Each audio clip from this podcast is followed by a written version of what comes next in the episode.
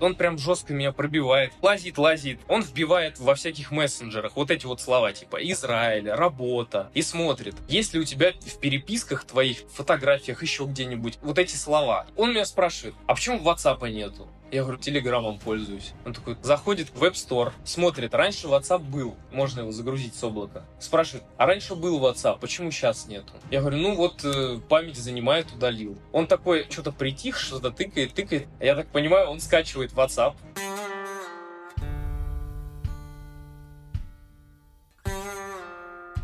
Привет-привет, это Миша Ронкайнен и тюремный подкаст. Я рассказываю про жизнь в тюрьмах по всему миру, беседую с людьми, которые в них отсидели. Сегодня поговорим о тюрьме в Израиле. Нет, даже не так. В стерильной зоне аэропорта Израиля. Там сидят те, кого в эту страну не пустили. Развернули на пограничном контроле, так что технически они даже не в Израиле. Они в нигде, в межстранье. И таких людей много, в том числе обычные туристы. Аэропорт Бен-Гурион в городе Тель-Авив – самый охраняемый аэропорт планеты. Пограничник там – часть безопасности страны. Страны, в истории которой не было ни одного мирного дня. Поэтому прохождение погранконтроля похоже на шпионский квест, и закончиться он может поражением туриста. Так случилось с нашим героем Владимиром и его супругой. Это был первый в их жизни вылет за границу. У них были все документы, были обратные билеты, бронь отеля – но не помогло. Посадили в эту тюрьму. Три дня Вова и его жена спали сидя, ели только булки и почти не ходили в туалет, не выпускали. Такое вот путешествие получилось.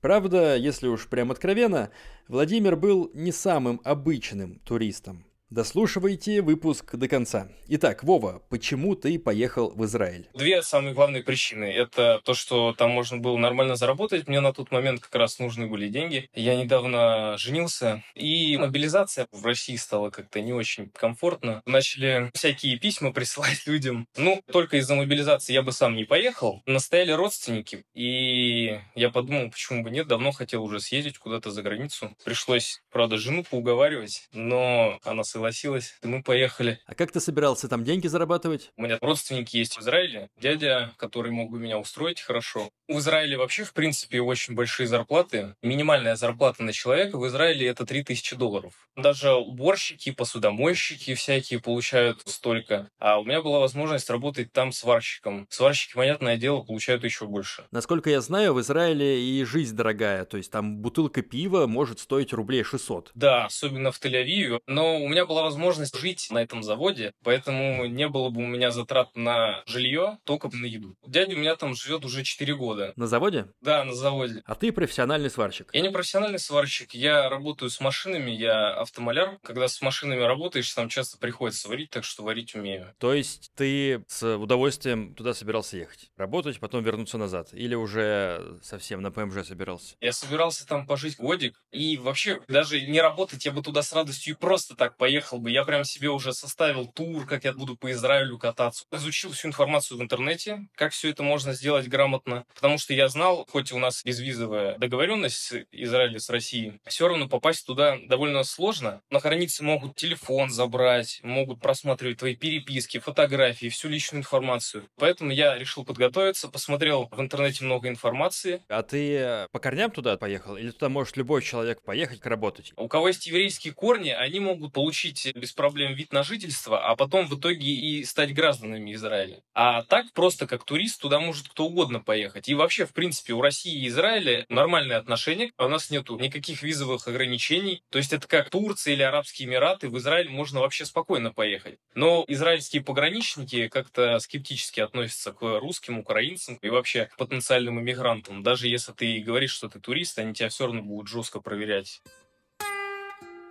Ты же собирался туда не как турист ехать, как э, работник, и, соответственно, тебе нужно было как-то этот статус легализовать. Как ты его собирался легализовывать? На этом заводе все легально. Допустим, взять дядю моего. Он там легально находится. Налог за него платят. Но для того, чтобы туда устроиться, нужно сначала туда приехать как турист. То есть это может сделать, в принципе, любой э, россиянин? Ну, как оказалось, не любой.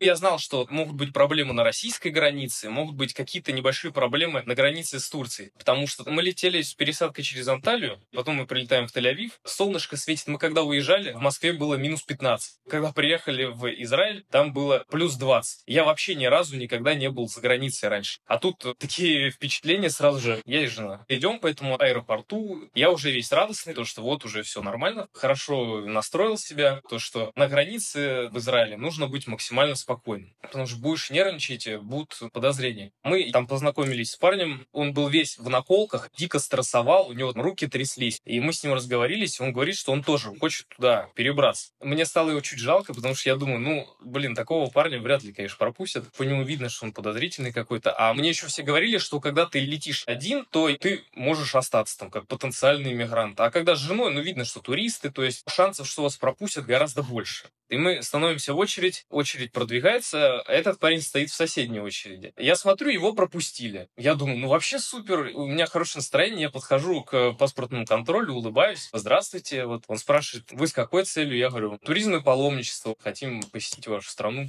Он такой смотрит на нас, говорит, пройдите в ту комнатку. Думаю, уже какой-то косяк. Если тебя сразу не пропустили, значит, уже какие-то проблемы по-любому. Расстроился? Не то, что расстроился. В принципе, еще был шанс, что все будет нормально. У меня были все документы. У меня была бронь отеля на неделю. Довольно дорого, кстати. Самый дешевый отель в Тель-Авиве, какой я нашел, 10 тысяч сутки. У меня был обратный билет на самолет. У меня был турлист. То есть я составил план, как мы там будем путешествовать, куда мы будем ходить. Почистил полностью телефон. Я с дядей переписывался по WhatsApp. Я удалил переписку с дядей. Я удалил сам WhatsApp. Я почистил вообще все, что можно было почистить. Я прям вбивал. Израиль, работа. И вот все, что находилось по этим словам, я все удалял. Меня вызывают сначала, мы прям с ним так душевно разговариваем. Он пальчики у меня взял, сфоткал меня. Спрашивает у меня, с какой целью. Я ему рассказываю, вот хотим туда съездить, туда съездить. Останется время, еще туда съездим. Но я действительно еще хотел попутешествовать, так что я прям реально все изучил. И тут он меня спрашивает, отель бронировали? Я говорю, да, бронировали. Начинаю искать в папочке распечатку. Так затупил, минуту где-то ее ищу, ищу и думаю, блин, капец, это, наверное, подозрительно выглядит. Она у меня есть, но я так долго ее ищу, и я ему лучше в телефоне покажу покажу. Я говорю, сейчас, не могу найти распечатку, покажу в телефоне. Короче, залажу, показываю ему в телефоне. Он позвонил в этот отель, пообщался, правда ли я бронировал, правда ли я оплачивал сразу полностью всю сумму, настолько там серьезно. А ты оплатил всю сумму? Да, всю сумму оплатил прям сразу. Потому что если ты только забронировал, это тоже может не прокатить. Они понимают, что ты можешь бронь снять, поэтому тебе обязательно надо именно оплатить всю сумму. У тебя обязательно обратный билет должен быть тоже полностью оплаченный. Он прям жестко меня пробивает. Позвонил, там все нормально, сказали, что да, вот есть такие, они оплачивали. Трубку ложит, говорит, а дай я телефон твой посмотрю. Я думаю, если бы я ему тогда телефон не дал, то, может быть, и нормально все было бы. Разве это нормально, что по твоему телефону, по твоим личным данным могут вот так вот лазить? Мне кажется, это как-то не очень законно. В общем, он лазит, лазит, как я понимаю, он вбивает во всяких мессенджерах вот эти вот слова, типа Израиль, работа, и смотрит, есть ли у тебя в переписках твоих, фотографиях, еще где-нибудь вот эти слова. Если есть, он смотрит контекст и понимает уже. Он меня спрашивает, а почему WhatsApp нету? Я говорю, телеграммом пользуюсь. Он такой, заходит в Web Store, смотрит, раньше WhatsApp был, можно его загрузить с облака. Спрашивает, а раньше был WhatsApp, почему сейчас нету? Я говорю, ну вот э, память занимает, удалил. Он такой, что-то притих, что-то тыкает, тыкает. Я так понимаю, он скачивает WhatsApp. И вот эта вот переписка с дядей, какую я удалил, она, видимо, заархивировалась за день до того, как я удалил. И когда он скачал WhatsApp, то все переписки, какие я удалил перед тем, как удалить WhatsApp, они подгрузились с облака. Нужно еще зайти же в WhatsApp, нужно принять смс-ку, то есть ты ему код из смс сказал? Нет, он сам вбил, видимо, какую-то комбинацию, посмотрел мой номер, вбил мой номер в WhatsApp, пришло смс, он сам это смс ввел, короче, установил мне WhatsApp на телефон заново. Подгрузил архив, который был. И он спрашивает, а вот этот вот дядя кто такой? Ты к нему едешь? И я понял уже, что нету смысла врать. Но я ему сказал, да, такая вот ситуация. Он такой, так, ну вот э, за то, что вы хотели обмануть меня, то вам запрет на въезд в Израиль. Я не знаю точно, насколько он сделал. Он мне не говорил. Я и не интересовался, потому что вряд ли я еще раз потом туда поеду. Ты прям счастливчик. Первый заграничный выезд, и сразу депорт тебе ставят и запрет на въезд. Это еще не все. Там еще будет достаточно много ситуаций, в каких мне вообще не повезло. В общем, говорит, зови жену, пообщаюсь и будете ждать своего самолета обратно. Я так тупанул. Я выхожу. На стрессе, наверное. И он еще смотрит мне спину. Я не дал ей никакого знака. То, что он знает обо всем. Она туда идет, как ни в чем не бывало. Я думаю, капец. Послал ее как овечку к льву. Мне так за нее стало грустно, обидно. Потому что я-то уже знаю, что там. Она не знает. И она сейчас придет и будет ему рассказывать, как мы хотим путешествовать по Израилю. Потом, когда вышла, она, конечно, на меня наругалась, потому что я сразу не предупредил. Нам говорят, садитесь вон туда в комнату, прямо в этом аэропорту. Там есть такая комнатка, как какая-то будка, отгороженная от всех. С этой будки видно паспортный контроль. Мы заходим туда, эта комната где-то квадратов 20. Там 10-12 стульев, просто обычные металлические стулья, сваренные друг с другом по три штучки. А стабильно в этой комнате находилось от 10 до 15 человек. Была текучка, там стоит кулер с водой, в котором нет воды. Висит телевизор, одна зарядка и два лотка с булочками. И говорят, ждите. И мы начинаем ждать. Познакомились со всеми, кто там есть. Там разный контингент. Индусы, русские, армяне, грузины. Это все люди, которых тоже не пустили в Израиль, и они ждут, что с ними будет. Да. И мы начинаем там общаться, знакомимся с девочками-украинками. И узнаем то, что они сидят в этой комнате 10 дней. Они, кстати, довольно оптимистично ко всему относились, они смеялись, но они уже, наверное, просто угорали над этой ситуацией. Они на какой-то семинар ехали в Израиль. Какой-то девушке, она там какая-то знаменитая, у них полный пакет документов о том, что это действительно так. У них есть номер девушки, которая семинары проводит, так что можно было ей позвонить и с ней пообщаться, что да, это так. У них не было никаких переписок о работе. Просто сказали, вы едете туда заниматься проституцией. Все, мы вас не пустим. Никаких доказательств, только одни подозрения. А что там еще за люди сидели? Там были разные люди с разными историями, почему их не пустили. Был парень, который купил симку левую, чтобы не было такой ситуации, как у меня. И оказалось то, что когда-то в 2017 году с этой симки кто-то писал что-то там про Израиль. У него, по-моему, в Телеграме было. Одно предложение было про Израиль, он его уже не пустил. Я думаю, сижу, так, надо было вообще какую-нибудь Nokia 3310 брать с собой, чтобы не было никаких подозрений. И заходят к нам в комнату три индуса с Nokia 3310. А их-то за что? Три индуса с Nokia. Ну, это капец как подозрительно. Кто сейчас вообще такими телефонами пользуется? Там просто были ситуации, когда без каких-либо доказательств просто по подозрениям тебя не пускали. Там были люди, которые приехали туда по работе. То есть у них в Израиле работа. Их вызвали официально. Их все равно запускали в эту комнату комнату и несколько дней могли морить, никакой информации не давать. Там была одна женщина с двумя детьми, она еще со мной сидела на очередь к тому мужику, который проверял телефон. Она на таком позитиве была. Я когда выхожу, она спрашивает, ну что такое? Я говорю, все, не пустили. Она такая сразу не поняла, что такое может быть, еще спрашивает у меня. Я говорю, ну да, видимо, может быть. И потом сидела со мной в комнате. Вот она вообще без конца плакала, дети ее плакали.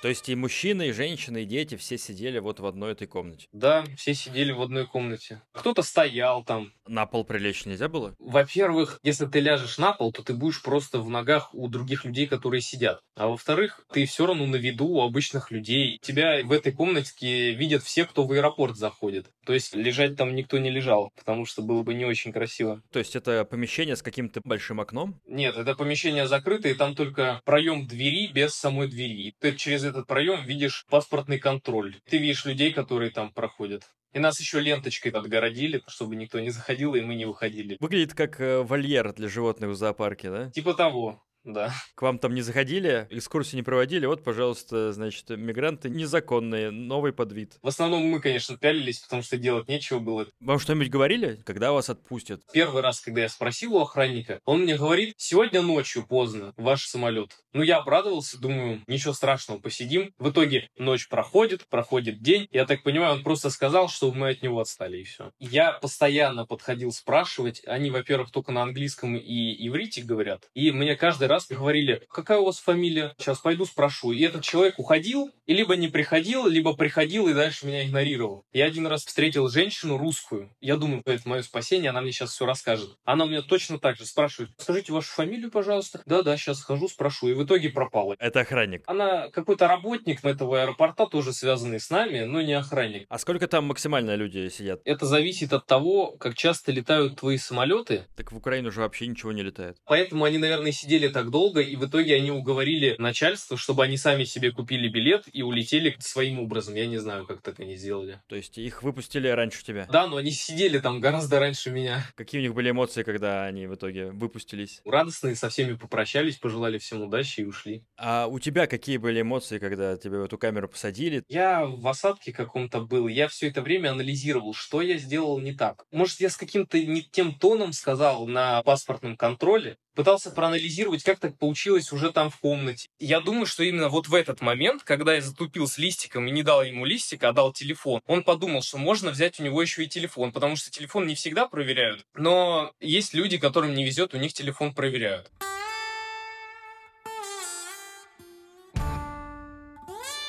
Как там устроен распорядок э, дня, как там устроена еда, или вы только этими булками питаетесь? Если у тебя с собой не было еды в рюкзаке, то ты будешь питаться только этими булками. У нас были из еды только шоколадные батончики в основном. Через три дня у меня очень сильно зубы начали болеть, размягчились, и больно было жевать даже. Я когда почистил зубы, у меня такое облегчение было, но все равно зубы потом еще довольно долго болели после этого. И мы все это время ели вот эти булки и шоколадные батончики. Раз в день приносили охапку этих булочек. Булки с грибами и сыром и булка с рыбой кулер с водой был. Вода, когда заканчивалась, его меняли довольно редко. У кого-то была с собой вода. Либо ходили в туалет, кто-то пил из-под крана. Одна из девушек, которая там сидела, она нам оставила чай в пакетиках но горячая вода не работала. А как дела обстоят с душем? Нет, не принимали душ. А какие там запахи, если люди там не моются? Я так понимаю, вентиляции там особо нет. Не сказал бы, что там воняет, потому что нет потолка у этой комнаты. Прям надо мной было окошко в потолке аэропорта, и небо было видно, нас только стены отгораживают. А туалет? С каждой сменой почему-то все жестче и жестче становилось. Там же охрана менялась каждые часов 8. Нас сначала пускали в туалет только под охраной. Только по одному,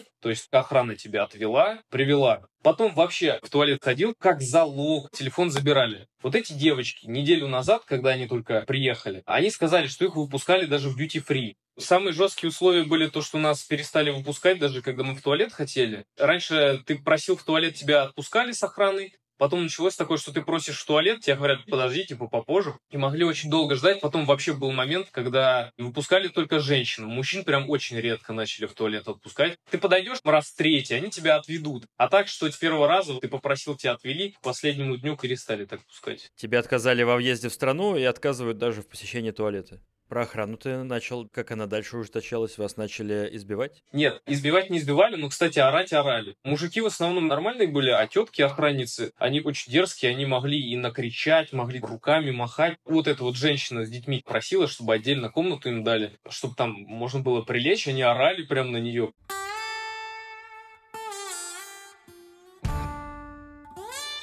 Чем вы там занимались все эти дни, если там только стулья, телевизор и булочки? Большой плюс, там был интернет. Благодаря интернету мы могли связаться с родственниками, но у некоторых людей телефон отобрали. Я не знаю, как это работает. У нас не отобрали, а у кого-то отбирали телефоны. Зарядка была одна, мы по очереди заряжали. Общались друг с другом, либо залипали в телевизор и не понимали, о чем там говорят. Там все время телевизор включен. Ночью, днем, он все время практически на полную громкость, он спать реально не давал. Вы не просили просили его выключить? Я лично не просил. Я его пытался выключить, я нигде не мог найти кнопку. Часа в три ночи я проснулся от того, что он меня конкретно уже задолбал. Просто беру его из провода нафиг выдергиваю. Наконец-то тишина. И мне еще какой-то дед грузин кивнул, типа, спасибо. Тебя потом за это не вставили или кому-нибудь? Так получилось, что мы на следующий день уже уехали после того, как я его выдернул. А ночами свет выключали хотя бы? У нас не выключали. Его приглушали в аэропорту. И сколько в общей сложности вы пробыли в этой тюрьме. Не знаю, корректно ли ее так называть. Мы так просидели около трех дней. Спали на этих стульях, сидели на стульях. А как спать-то там, если там нету кровати? На стульях сидя, голову кладешь себе на коленки, руками облокачиваешься и спишь. Повезет, если у тебя есть какой-нибудь рюкзак с собой, можно на рюкзаке облокотиться. Девушки, понятное дело, все сидели. Парни некоторые стояли. Кто-то ушел, этот сел на его место, потом кто-то новый пришел, стоит. То есть ты сидя все это время спал? Да. Все там спали сидя все это время время. И девушки 10 дней спали сидя? Я с ними пробыл только сутки. В эти сутки, да, они тоже спали сидя. Ну ты там высыпался сидя? Конечно, я полностью не высыпался. Каждые полчаса-час просыпался, потому что этот телевизор сраный орал. Но под стрессом, под шоком таким я чувствовал, что я хоть как-то отдохнул Как там время течет? Из-за того, что ты все время с кем-то общаешься, из-за того, что ты в телефоне какие-нибудь фильмы смотришь, видосики, тикток, который больше всего времени съедает. У меня сейчас этот кусок времени в голове, как будто он быстро прошел, потому что там не было никаких событий. Как твоя супруга переживала все это? У меня уважение к моей супруге после этой ситуации очень сильно выросло. Я не ожидал, что она так мужественно к этому всему отнесется. Она ни разу не жаловалась, ни разу не ныла. Сколько мы там сидели, она все время вела себя достойно. Даже, может, пыталась поддерживать как-то.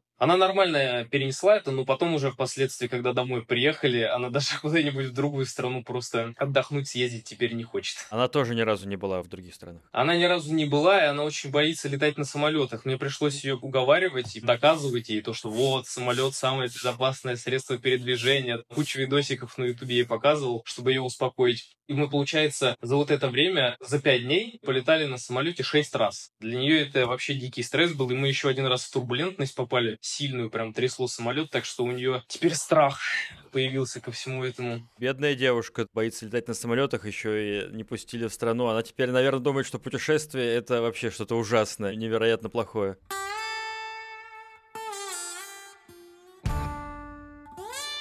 Володя, а что происходило дальше? Ты помнишь вообще, как ты вышел? Я примерно понимал, когда нас заберут. Меня должны отправить на том же самолете, на каком я прилетел. Я начал отслеживать рейс самолета. Я увидел, что в 12 часов дня должен быть наш рейс. Так и совпало, то, что вот примерно к этому времени за нами пришли и нас забрали. Так что для меня это не было неожиданностью. И нас забрали с женщиной, которая 8 лет прожила в Израиле. У нее муж еврей. Она работала в Израиле, и у нее недвижимость в Израиле. Она говорит на иврите и идеально. Ее тоже не пустили. Не пустить ее, это ну капец странно. И она с нами потом летела обратно в Турцию. Она возмущалась, что вообще с ней это все произошло? Она ужасно возмущалась, она грозилась адвокатом. Когда нас везли еще к самолету, такие возмущения были жесткие. Мы с ней, кстати, подружились, и она нас спасала тем, что она иврит знает и английский, так что с ней было довольно комфортно. И, значит, сажают вас на этот самолет, и что было дальше? Нас сажают на самолет с этой девушкой. Нам сказали, что ваш багаж полетит с вами. Прилетаем приезжаем в Анталию, спрашиваем на паспортном контроле, куда нам дальше. Они плечами разводят, типа, это ваши проблемы. Мы не знаем. Мы вообще стоим в шоке, потому что улетать сейчас же в Москву, билет нам с женой в этот же день 1100 стоило бы.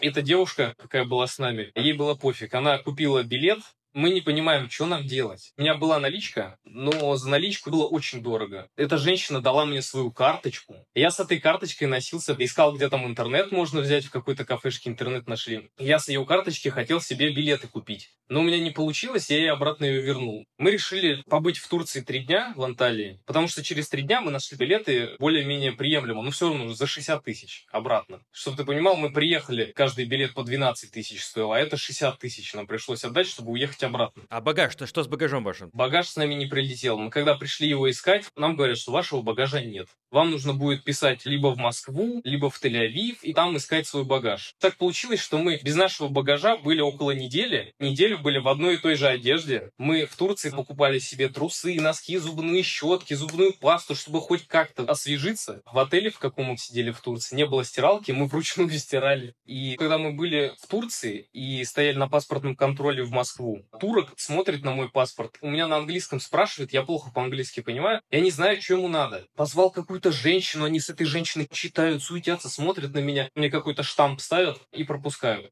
Потом я уже, когда в Россию приехал, я понял, что этот штамп означает, что у меня запрет в Турцию поставили. Потому что, оказывается, нам поменяли дату, нам поменяли время, и мы должны были по нашему билету обратному, который мы уже купили, улететь из Анталии в Москву. Но они так безответственно поступили, что евреи, что турки, что они просто забили на нас, забыли. Получается, мы уже в Турции находились незаконно. То есть у вас был э, самолет до Москвы прям, вы об этом не знали? Да, но нам об этом никто ничего не сказал. И нам пришлось покупать самим билет. Мало того, что мы купили сами, так мы еще оказались преступниками Турции, потому что мы якобы сбежали. Из-за того, что мы там три дня пробыли и потом уже сами улетели, они нам поставили запрет на въезд еще и в Турцию. Приезжаем в Москву, в Москве тоже не знают, где наш багаж. Мы потом уже приехали в Воронеж, и мне э, пишут, ваш багаж в Москве. На следующий день я опять еду в Москву забирать багаж. А в России какие-то проблемы были? У вас же, получается, в паспорте стоят штампы, что вас депортировали. Не было вопросов у российских пограничников? Да, российским что, им только хорошо, что мы вернулись обратно. То есть вообще ничего не спрашивали, вернулись и вернулись? Да.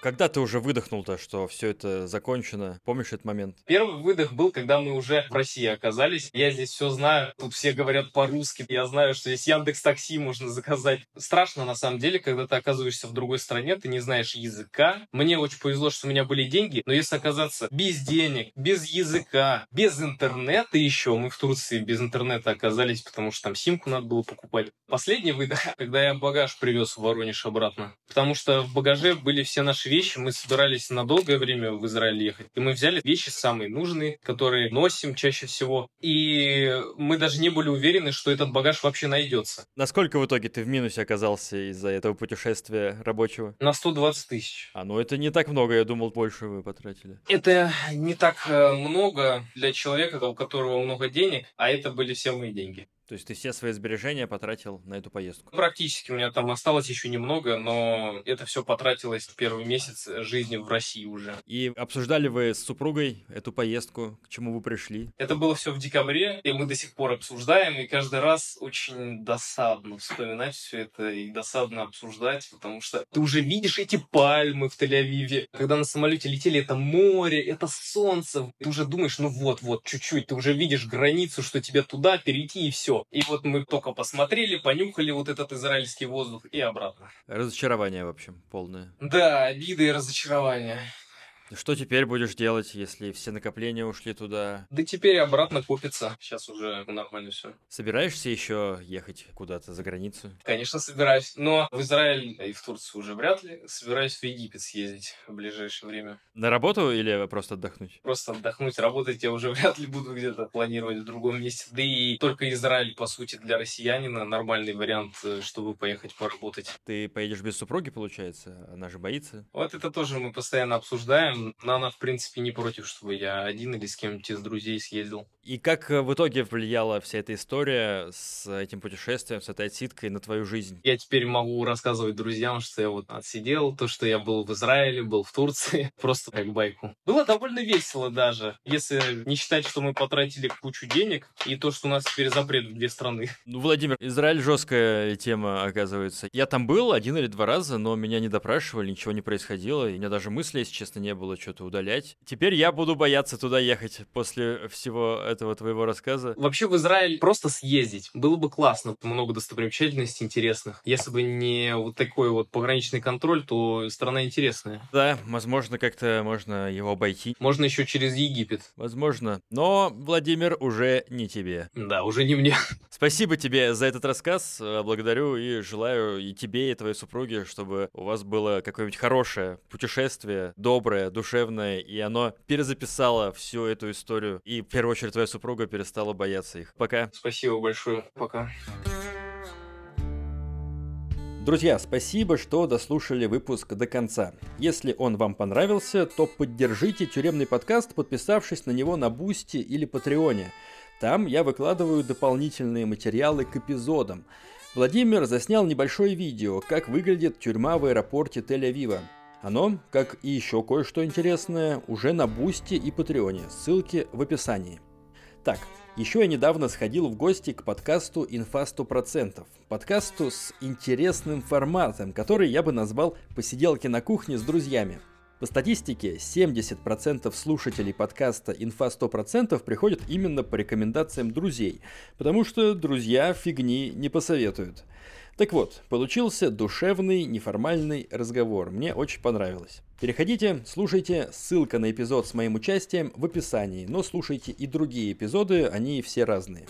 Подписывайтесь на тюремный подкаст, ставьте лайки, рассказывайте о выпуске из Израиля друзьям, которые собираются в эту страну обязательно. Меня зовут Миша Ронкайнен, над выпуском работали Николай Денисов, Максим Кремнев и Яна Кулакова. Услышимся в следующий вторник. Пока!